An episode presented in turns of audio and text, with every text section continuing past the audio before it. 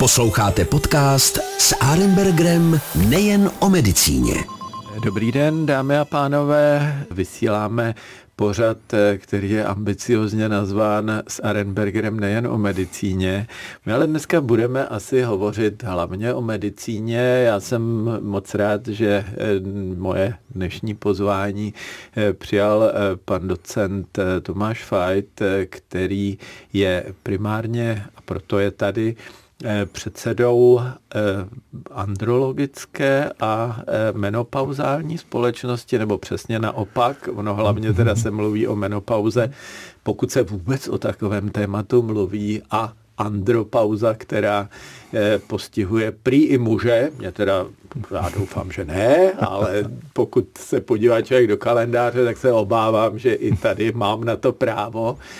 Eh, a on je zároveň pan docent eh, učitelem eh, na druhé lékařské fakultě fakultní nemocnice v Motole a tam pracuje na gynekologicko-porodnické klinice a má k problematice především té menopauzy určitě blízko. A to je vlastně téma, které jsme si říkali, eh, i když nechci nikoho podezírat z posluchačů, že by mohlo zajímat eh, i některé z našich posluchaček a i posluchačů, abychom věděli nejen, jak se eh, takové taková změna eh, u ženy eh, projevuje, ale zároveň co s ní dělat, protože si dovedu představit, že to je věc, o které se většinou moc nemluví.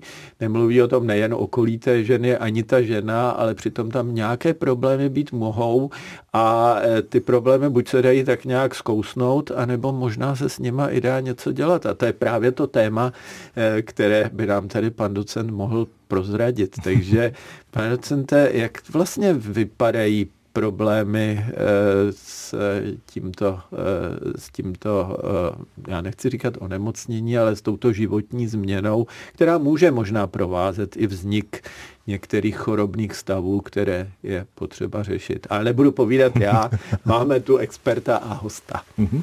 tak já děkuji za pozvání, hlavně na začátku. Je to opravdu tak, že jako ginekolog mě zajímá, jako ginekolog mě víc zajímá ta menopauza, než ta andropauza, která já bohužel na rozdíl od vás jako pocituji, protože říká se, že první příznak andropauzy je to, že po obědě se vám chce jít spát. To já už mám od vysoké školy. Když to jsem mě i před na... obědem. Jak jsem šel po obědě na přednášku, tak byť to bylo se zajímavější, byl velký problém udržet tu pozornost. Ano, ano. A u těch žen správně jste říkal, že ono se to ne, ne úplně dobře o tom hovoří, nebo nerado se o tom hovoří, že tam nějaké syrovnítko, menopauza rovná se stáří. A hovoří o nějaké ženě jako o staré, je prostě ošklivé. Že jo.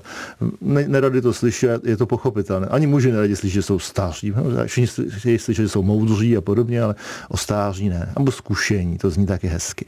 Nicméně prostě to nějaké období, kdy vyhasne funkce vaječníků a 30% žen prostě jenom přestane menstruovat. A de facto se jim nic neděje na venek. Nemají žádný problém, tak tam pak samozřejmě nijak intervenovat nemusíme. Ale zhruba 70% to žen má... při skončení menstruace nebo už někdy předtím?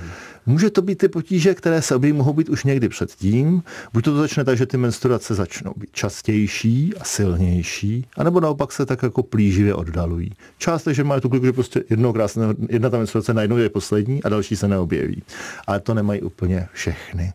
A teď už během těch menstruací nepravidelných, dejme tomu od těch 45 let, ale průměrně v těch 50, začnou mít nějaké problémy a můžou mít návaly horkaté typické, noční pocení, buš, ale taky bušení srdce, bolesti kloubů, zhoršení psychiky, deprese. Eh, a, to, a právě problém je ten, že když se o tom nehovoří, tak ta dáma třeba dorazí k praktickému lékaři a s těmi my to, jako bychom, a právě ta společnost naše by měla spolupracovat, nejen o gyne, že by to je jak gynekolog, a že právě tam budou i ty, jsou i praktici a další obor, odbornosti, aby se pak nestalo to, že dostane jeden lék na to, že jí bolí klouby, jeden na to, že se jí špatně spí, jeden na to, že začne být taková jako depresivní lehce, má tři léky a ono by možná stačilo, a teď mě žen řekne, fuj, hormony stačilo dát nějakou malou léčbu. A teď, aby neřekli to fuj hormony, ano, ta nejúčinnější a nejsilnější může být hormonální léčba, ale ty hormony můžou být ve velmi nízké dávce, v podstatě těch identických hormonů, co v tom těle kolují v té doby. Takže ty, ta nebezpečí, která byla třeba před těma 20 lety zhruba velice silně medializovaná, tak ta nejsou zdaleka tak vysoká a, a samozřejmě je to velmi individuální. U každého se dřív dávalo třeba antikoncepce, třeba antigest, jo, tenkrát byl, že jo, takže to se dávalo furt dál a paní menstruovala do stovky.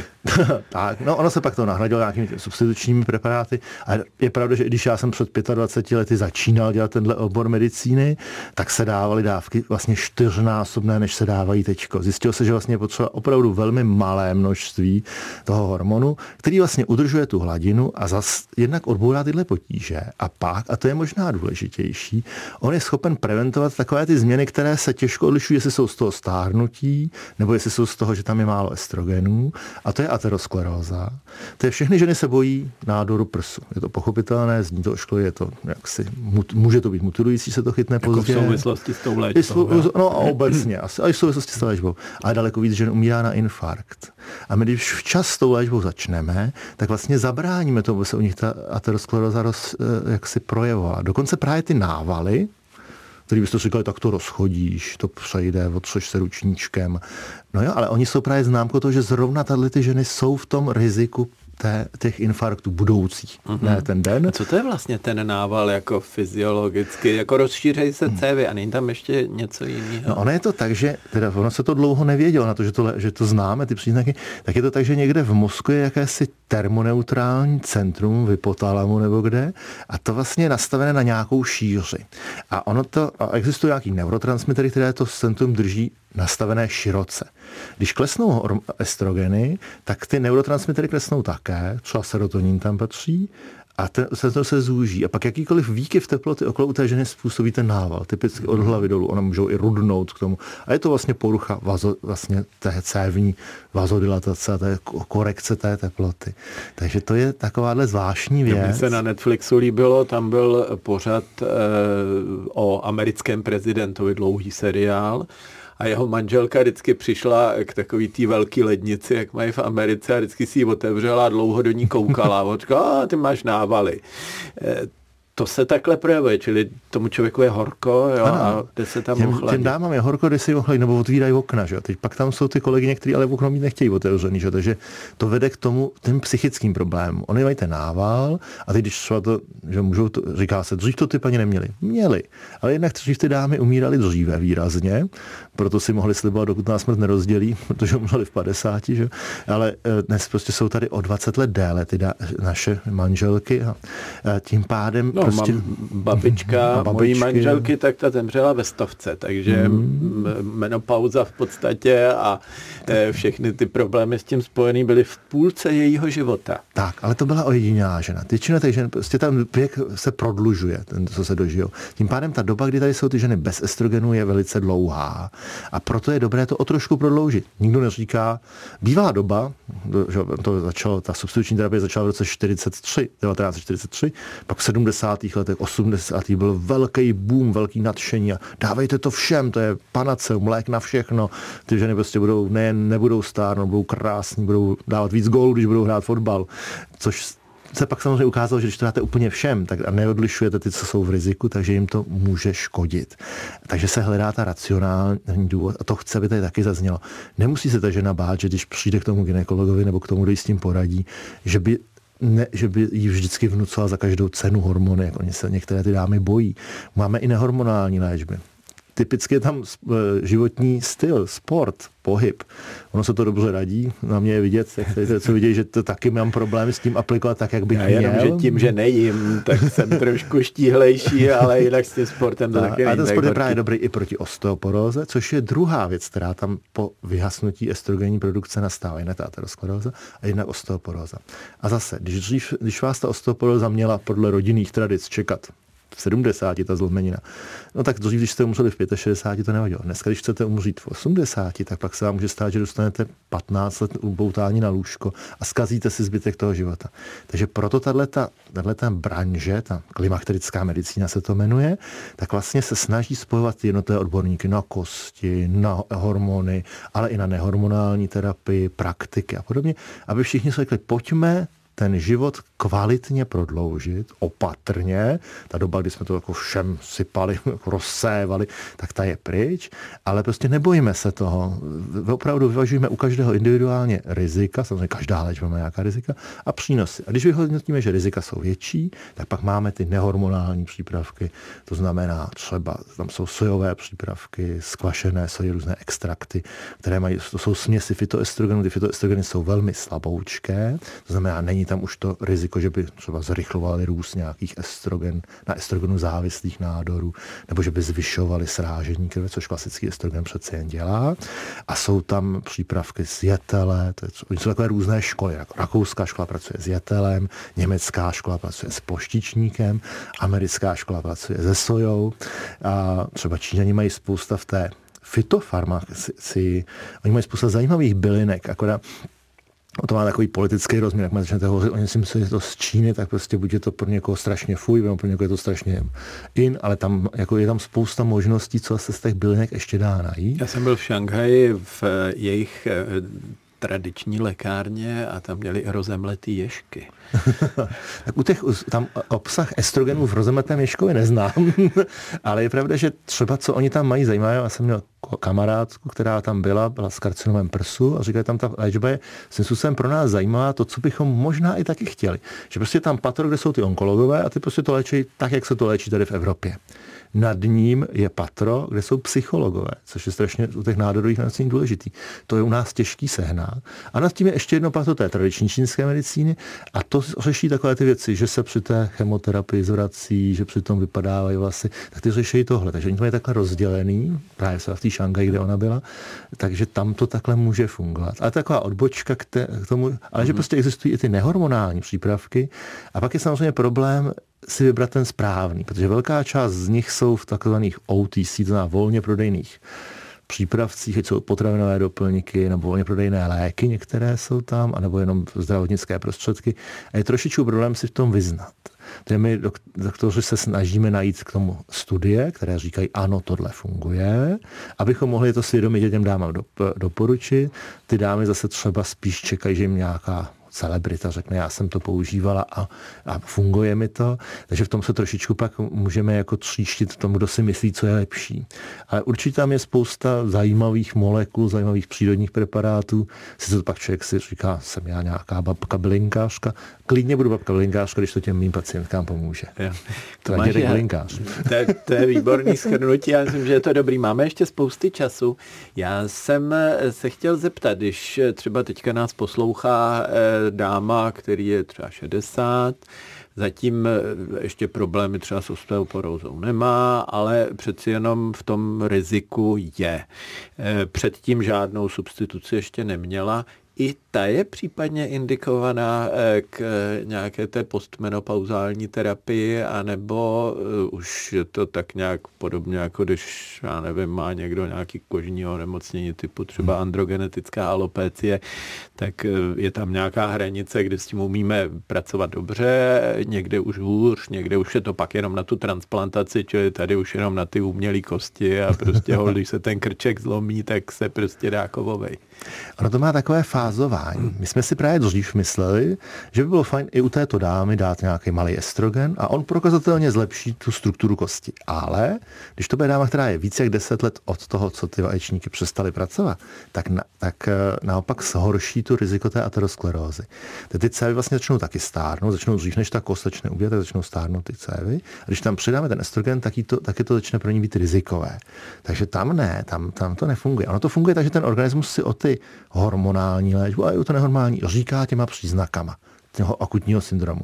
A do těch deseti let, když s tím začneme, tak, tak prokazatelně ze všech studií vychází, že z těch přínosů je víc než těch rizik. Ale když bychom chtěli začít později, což jsme dřív dělali třeba v 65, protože má osteopény, to znamená ten předstupeň osteoporózy, tak tam už bychom sice dosáhli zlepšení kosti, ale mohly by to být rizikové. A proto my tam děláme něco jiného, My podle toho, jestli to je nebo není, protože my nemáme u nás screening osteoporózy, což je možná škoda, ale tak prostě můžeme u těch rizikových žen aspoň třeba poslat na tu kostní denzitometrii a podle toho, co tam vyjde. Co to tak... je vlastně ta kostní denzitometrie? To se odsekne kus kosti, jenom aby posluchači věděli. Já vím, že je to nějaký takový, že se strčí pata někam a něco. Tak, oni bývají, bývají patní a předloketní, to byly takový ty malinký denzitometry a zase z hlediska pojišťovny, to vždycky ta medicína má mnoho aspektů. To, to by vysvětlila, nemusím. Ale má to, má to, takže to je vlastně takový tunel, do kterého ta žena tím projede a ono to měří, jak ta kost je strukturovaná v těch místech, které se nejčastěji lámou. Kost, ko, ko, krče kosti stehení, pederní obratle, nebo obratle obecně, i teda ty, i ta předloktí. A když vám tam, a teď máme nějaký data, jak to tam má vypadat, a když je to jako zřidší, tak je ta žena ve vyšším riziku, že se může lámat. A v takové případě, a to zase dělají třeba ty kolegové ostologové, že mají, s kterými taky spolupracujeme, tak by to, tak eh, když to je jenom riziko a není tam ještě osteoporóza, tak se dává vitamin D a kalcium. A to by právě ještě měl udělat ten člověk, třeba to může dělat právě i ten ginekolog nebo ten praktik, takhle se o tu dámu postarat. Ve chvíli, kdy má osteoporózu, tak bychom měli udělat takový nějaký základní panel biochemických odběrů, abychom odlišili, jestli to je opravdu z toho, že teda stárne, že je bez estrogenu, nebo jestli tam nějaká jiná příčina, tak příčin může být víc, i když jsou třeba méně časté. Pokud víme, že to, není, že to je prostě jenom z toho, že tam bylo málo estrogenů, tak sice estrogen mi pomohl, a když bych startoval takhle pozdě, tak tam dáváme spíš jiné léky. Ale to umíme, to gynekologové vlastně tu preskripční možnost mají taky. Takže část gynekologů dokonce máme i nějaké ty, ty přístroje, to mají DEXA, taky ty nějaký ty DEXy mají kolegové, takže můžou diagnostikovat to je svým způsobem jako hezké, že člověk se může stávat o tu dámu komplexně. Tak trošičku jako pomáháme těm praktickým lékařům, ale samozřejmě už neumíme úplně tak jako léčit lipidové spektrum a podobně. To už zase většina ginekologů neumí. Tak tohle je jenom takový signál pro pana ředitele, že má koupit ještě jednu mašinku na Gindu k vám eh, ne, my tam máme, My Máte. tam máme, a to si myslím, že ty kolegové dělají dobře, že spíš jenom o to nezapomenout tam ty dámy, co jsou v riziku poslat. Ano, ano. Jo, že to je vlastně věc, která se vejde do toho pojišťovenského systému a jako u všech nemocí, když na to přijdeme včas, tak jsme schopni toho člověka jako zachránit výrazně od problému. Když se na to přijde pozdě, tak vlastně ty, tak pak už se to, jak už ta kost je jednou zlomená, tak samozřejmě to výrazně horší. To se právě ukázalo, jak byla ta, tam byla kdysi taková krize hormonální terapie kolem roku 2000, vyšly nějaké studie, které původně byly myšlené. Dáme to všem ty hormony, abychom zabránili infarktům. Ukázalo se, že dáme všem, prostě v jakémkoliv věku, od 40 do 80, takže to nadělá víc paseky než uh, užitku. A a takže potom jakoby se všichni od toho od, odklonili a říkali, je, je, je, to je nebezpečné. Už si neuvědomili, že tam je velký rozdíl v tom, kdy to začne. Tomu se říká Windows of Opportunity, to zní tak hezky, uh-huh. takové okno příležitostí, kde prostě, když zasáhnete, tak té ženě přinesete ten efekt samá přínosy. Zatímco když ho prošvihnete tohleto okénko, tak pak už je to začne být riziko. A tady, když začnete, tak můžete pokračovat jakkoliv dlouho. To je zajímavé. No a když právě byl ten odklon a tam pak bylo vypočítáno, kolik zlomenin jsme vlastně mohli jsme jim zabránit, kdybychom se e, přehnaně zbytečně předčasně nebáli. Jo, prostě samozřejmě, když tam vyšlo z té studie, že když to dám stejnou dávku, což je taky nesmysl, jo, stejnou dávku hormonu 50 leté ženy jako 80 leté, takže samozřejmě ty 80 letý udělám infarkt, tak to, nebo samozřejmě, prostě části 80 udělám infarkt, tak to z té studie vyšlo, což nás nepřekvapovalo až tak moc. Ta evropská klimakterická medicína byla taková konzervativnější. Ta americká, a já jsem tehdy zažil i dámy, co se třeba vrátili z emigrace, že z té Ameriky a teď měli ty umělý prsa a chtěli ty hormony, a chtěli v té sekvenční podávání, aby menstruovali, protože měli pocit, že když budou mít velký prsa a menstruovat, takže budou furt mladý. Tak to trošku úplně tak není. Tak to jsme, tahle ta myšlenka se odbourala, tahle ta prostě pro všechny a všem, ale je škoda, že trošičku se s tím, jak se říká, vylilo jsem minko i i s vaničkou, tak prostě trošičku se tam zapomnělo na to, že některé ty ženy z toho hodně profitují. Tam je třeba skupinka žen s takzvaně předčasným ovariálním selháním. To můžou být i mladé holky, 20, 30 letý holky, kterým prostě přestanou ty vaječníky fungovat a my když nezasáhneme, tak oni začnou strašně rychle stárnout. A nemusí mít ani ty potíže tak veliké.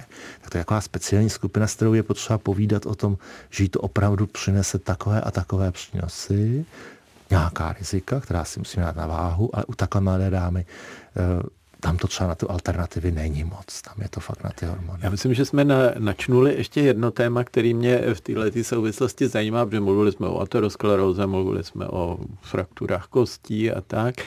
A já jsem byl trošku překvapen a asi to má nějaký dál potom vědecký podklad, že takové ty ženy těsně po přechodu eh, mají třeba eh, nějaký patologický nález na prsu. A člověk by čekal, že se řekne honem od těch hormonů pryč. A naopak, eh, vaši kolegové někdy dávají dokonce dál právě tu substituci, aby třeba nějaký ty, teď nevím, dysplázie třeba, které jsou vidět někde buď na tom rengenu nebo ultrazvuku prsou, tak aby se nějak buď stabilizovali, nebo nedovedu si moc eh, představit ten mechanismus, mhm. který to tam dělá, ale uvědomil jsem si, že to není jenom černobílé, že prostě když je něco v prsou, takže se mají hormony dát pryč. Je to tak, existují třeba tzv. cystické mastopatie, to znamená taky malinkatý cystičky, a existuje se přípravy, který patří do té skupiny tak substituční terapie, který se jmenuje Tibolon, a ten má prokazatelně studie, že vlastně že se ty loži, ta ložiska zmenšují při jeho užívání pokud samozřejmě ta dáma potřebuje tu substituci. Není to tak, že by, jsme, že by to bylo přímo na léčbu, toho, to takhle není, bohužel, to na to moc toho nemáme. Zde tak máme problém, eh, že máme poměrně hodně dám, které díky tomu, jak kolegové, onkologové jsou šikovní, tak máme spoustu dám, které přežijí nádor, který většinou, ale ta léčba samozřejmě zároveň přece jenom v hodně případech zaničí funkci těch vaječníků. A, č- a část kolegů se jakoby bojí těch hormonů. Dám hormon, že hormon vždycky znamená, že něco jako bude růst, tak se bojí, že budou růst i ty nádory. Většina nádorů vlastně není na estrogenu závislá. To znamená, spousta žen, třeba nevím, co bych zmínil, karcinom hrdla děložního typicky, to jsou mladé dámy, které, nebo karcinom plic, nebo něco jsou karci, nebo lymfomy, jsou nádory, které jejich léčba většinou zničí funkci věčníků, ale určitě ty ženy mohou být substituovány, aby stále měly vlastně ten aby neměli ty problémy. Tam je ještě jedna problematika, která, pokud máme čas, tak určitě bychom ji měli zmínit, a ta se týká těch, ještě těch starších dám s určitým odstupem od té menopauzy, toho přechodu, totiž začne ještě něco, čemu se říká urogenitální atrofie nebo vulvovaginální atrofie. Ať už to nazveme jakkoliv, tak je to dominantně spojené s tím, že oni začnou mít trošičku problémy při pohlavním styku. Budou mít suchost pochvy, sníženou lubrikaci, až bolesti při styku.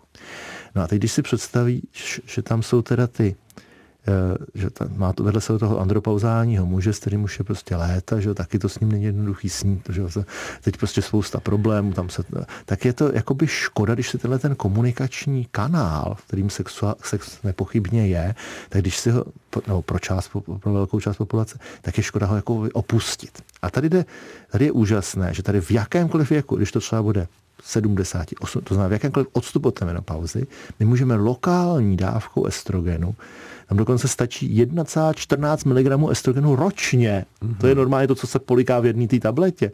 Nebo když to srovnáme s toho, co se uvolní třeba z petlahví, tam jsou takzvané, tam jsou takzvané xenoestrogen, tak to je prostě úplně minimální dávka. Takže se to dá dát třeba i u dámy po karcinom prsu, což je typický nádor, který je závislý. Jako v tabletách, anebo v, v tabletách, ale vaginálních. Aha. A ta je tak malinká ta dávka, je nějakých 0,10 mikrogramů, takže prostě strašně, 10, 10 mikrogramů, tak je tam 10 mikrogramů, takže strašně malinká dávka, dává se to dvakrát týdně ano, jí to udrží tu trofiku poševní. To znamená, že já vždycky vyprávím, jako když potkám v domově důchodců svoji kam, nějakou známou z, známou z gymnázie a vzpomenem si, co nás tehdy bavilo, tak já samozřejmě jako můžu... vrstevnici jako vrstevnici, no, no jasně, koho bych tam potkával jinýho. A tak samozřejmě eh, tak on, já můžu mít problémy s erekcí, na to léky máme, že jo? Ona může, a ona může mít problémy s tou lubrikací. Takže dá se tam použít lubrikant, ale to je jenom dočasné. A když tam dáte ještě trochu toho estrogenu, tak to vlastně udrží tu trofiku trvale stejno. Takže se vlastně můžeme k tomuto aktivitě, pokud, protože to se někdy, obecně se vždycky ta sexualita těch starších se považuje, ty už to nedělají. jo, takže vždycky člověk říká, uh, moje žena říká, na 40 to už se to nedělá, že jo? takže prostě mají všichni jako pocit, že prostě v tom dalším věku už se to jako nedělá, tak ne, takové věci nejsou.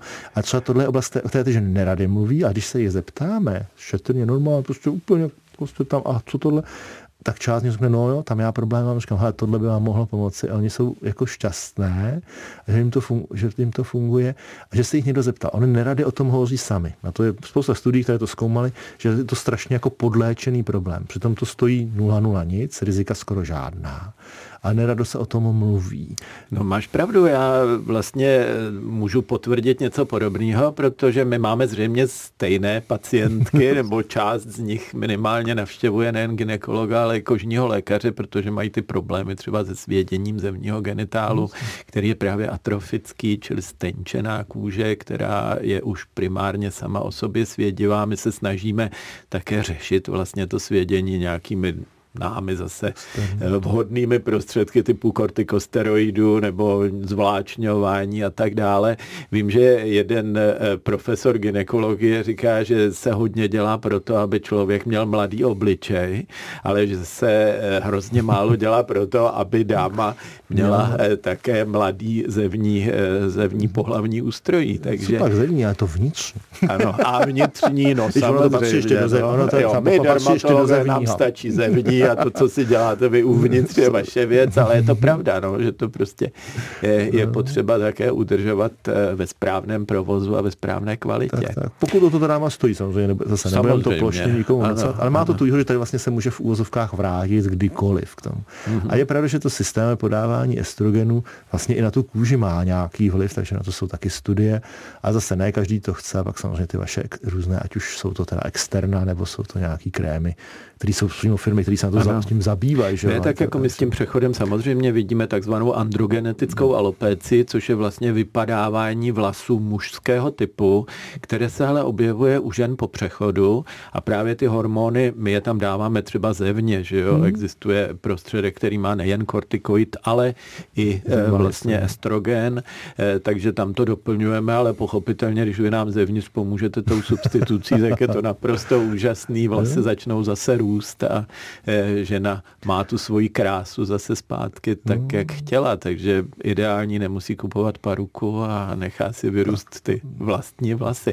Ono samozřejmě ta androgenetická alopecie nevypadá jako u mužů, že by tam byly ty kouty a tak, ale takové to prořídnutí pr- pěšinky uprostřed, nebo dokonce jsou tam my tomu říkáme eh, familiárně kosár, to znamená, že ustupuje stále ta vlasová hranice, ta zřejmě také může mít eh, souvislost eh, s tím, s tou hormonální disbalancí, která hmm je po tom přechodu.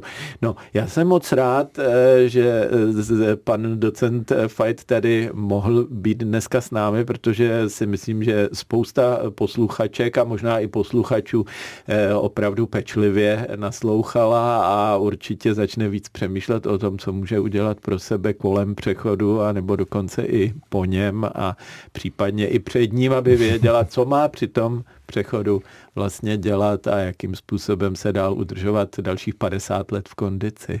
Takže moc děkuji, že si vážil cestu sem do studia a jsem moc rád, že jsme měli příležitost si o tom popovídat. A já myslím, že se tady nevidíme naposledy, protože ta témata, která řešíte, jsou zajímavá a určitě budeme mít, doufám, příležitost se tady ještě vidět. Tak já moc děkuji za pozvání a taky doufám, že to těm lidem přeneslo to, hlavní ten message je prostě nebojte se zeptat. Můžete se dozvědět něco, co vám nebude konvenovat, můžete se dozvědět něco, s čím nesouhlasíte, můžete se dozvědět něco, co je jako skvělý nápad a může vám ten život udělat kvalitnější. A o to jde, není o to, nejde o to se úplně tak o to se dožít, ale o to, aby ten život stál za to. Děkuji moc. Tak pan docent, expert přes eh, menopauzu a případně andropauzu eh, tady byl s námi a když byste ho hledali, tak je z druhé lékařské fakulty a fakultní nemocnice v Motole a pracuje na gynekologické porodnické klinice. moc, že jste tady byl s námi a hezký den. Děkuji, hezký den. S Arembergrem nejen o medicíně.